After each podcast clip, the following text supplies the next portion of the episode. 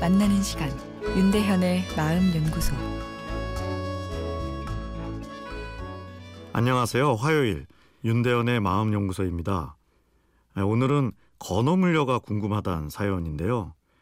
요즘 들어 제가 하고 있는 시체놀이, 건어물려 아, 이런 개념이 좀 궁금합니다. 아, 사실 주중에 열심히 일하면 주말에 좀 개인적인 시간을 갖고 지내야 하는데 아, 집에서 시체놀이를 하는 사람들이 의외로 많더라고요.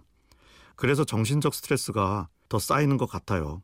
밖에 나가 몸을 움직이면 기분이 좋아지는 것을 분명 알면서도 이 귀찮아하는 귀차니스트로 변신하는 주말. 왜 그런 건지 어떻게 하면 주말을 즐겁게 보람차게 보냈다고 생각할 수 있는지 궁금합니다. 건어물려는 호타루의 빛이라는 일본 만화에서 유래한 말로 직장에서는 아주 세련되고 능력 있는 여성이지만 일이 끝나면 미팅이나 데이트를 하는 것이 아니라 집에 와서 추리닝을 입고 머리를 대충 묶고 맥주와 건어물을 즐겨 먹는 여성을 지칭합니다. 일에 지치고 혼자 쉬는 것을 좋아하고 연애를 잊게 되어 건어물려로 변해간다는 슬픈 이야기인데요. 어, 그리고 시체놀이는 이 짱구라는 만화에서 유래된 것으로 누워서 가만히 죽은 사람처럼 있으며 하는 놀이죠.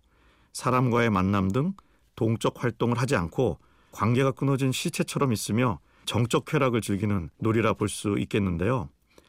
카우치 포테이토란 단어도 있습니다. 하루 종일 소파에 앉아 감자칩을 먹으며 TV만 보는 사람을 일컫는 말인데요. 아, 요즘은 집안에서 컴퓨터로 인터넷 서핑에만 몰두하는 것을 mouse potato라 하기도 한다 합니다. 건어물녀, 시체놀이, couch potato는 일종의 심리적 회피 행동입니다. 인간관계 스트레스, 과중한 업무, 그리고 기분 나쁜 사건과 감정 등에 떨어져 자신을 보호하고자 하는 심리적 방어 전술이라 볼 수 있는데요.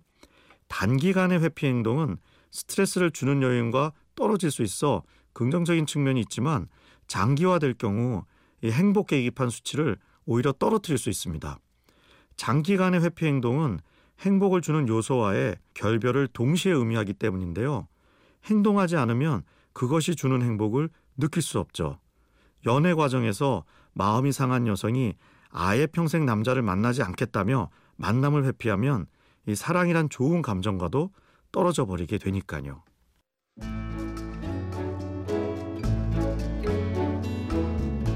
윤대현의 마음연구소 지금까지 정신건강의학과 전문의 윤대현 교수였습니다.